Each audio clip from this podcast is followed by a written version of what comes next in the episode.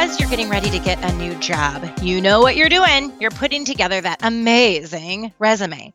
Recently, I decided that I was in need of a new consultant for the Bob Pike Group, and we sent out a all call like, "Hey, who wants to be a consultant for the Bob Pike Group?" And we received so many different wonderful resumes. However, some of them were 25 pages long. I'm not joking crazy. Like, I'm really going to read 25 pages on how amazing someone is. So, one sheets, is it out or is it retro? I would say Becky Pike Pluth from the Bob Pike Group that it is a valuable tool as a as a trainer and as a speaker. Now, there are several different things to consider when you're creating one sheeter, but I want to give you a couple of reasons why you might want to do this. So, number 1, you can use it as a way to connect with prospects. Maybe you're in sales and it's a way for you to connect with that next client. You could use it as a follow-up email to those prospects. So, one sheeters aren't just for trainers, but they can also be for sales reps that might be in that training industry. You can use it as part of an upcoming handout. So for instance, my my one sheeter can be in a training workbook or in a handout, something like that. And if you're like, what in the heck is a one sheet? I'll explain that in just a minute a couple other reasons that you could use a one sheet would be a script that you could go through and use as you're trying to sell something. A one sheet could be about you and giving people an idea of who you are and what you do, but it also could be about your product. It could be about a class that you teach or a class that you sell. So, for instance, the Bob Pike Group, we have classes like the Train the Trainer Boot Camp or performance consulting presentation skills, virtual trainer, those types of classes. I might have a one sheet on each of those so that if somebody wants to see high level really quickly, they can download that sheet, one sheet and have the information that they're needing. So, what should go on these one sheets? Number one, if this is about you and following up on something, number one, you're going to have a picture of yourself.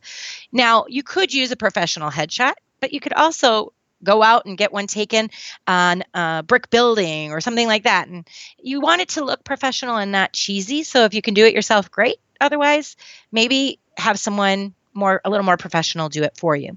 And underneath your portrait is going to be maybe one sentence about who you are. So that's that UVP, uh, which is a unique value proposition about yourself. It's that positioning statement. That's going to go somewhere around that photo of you. You're also going to have a title uh, at the top so that people have an idea of what that one sheet is about.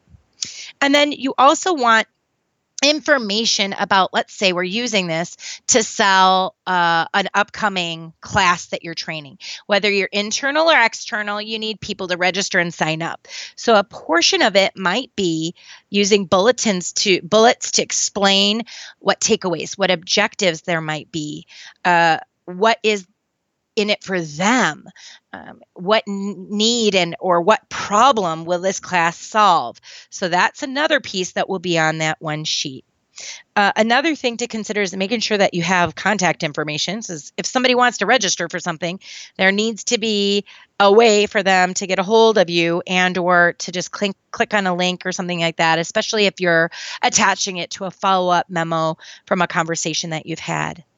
Another thing on that one sheet is you want to make sure that you have those testimonials um, from people that have gone through your classes. One of the big things that we do at the Bob Pike Group is our fall conference. And this year is our 26th annual. It's always in September, beautiful time of year here in Minnesota. And our one sheet would be having clients, the testimonials would be the clients from previous years. And online, it looks like a link, you can actually see them sharing. You can click play and actually hear what they have to say. Uh, just kind of get that passion. But we also want to have some that are just written as well. So making sure that that one sheet has all of those buckets will be really a valuable tool. Now, if you're not using your one sheet well and it looks like an old school, well, old school could be good, but it looks tired, right? It looks like a tired old resume ditch it. Don't use it. It's not going to be helpful.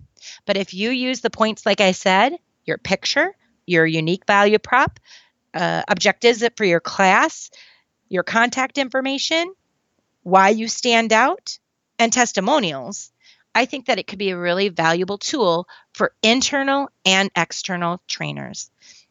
This is Becky Pike Pluth with another creative training tip for you.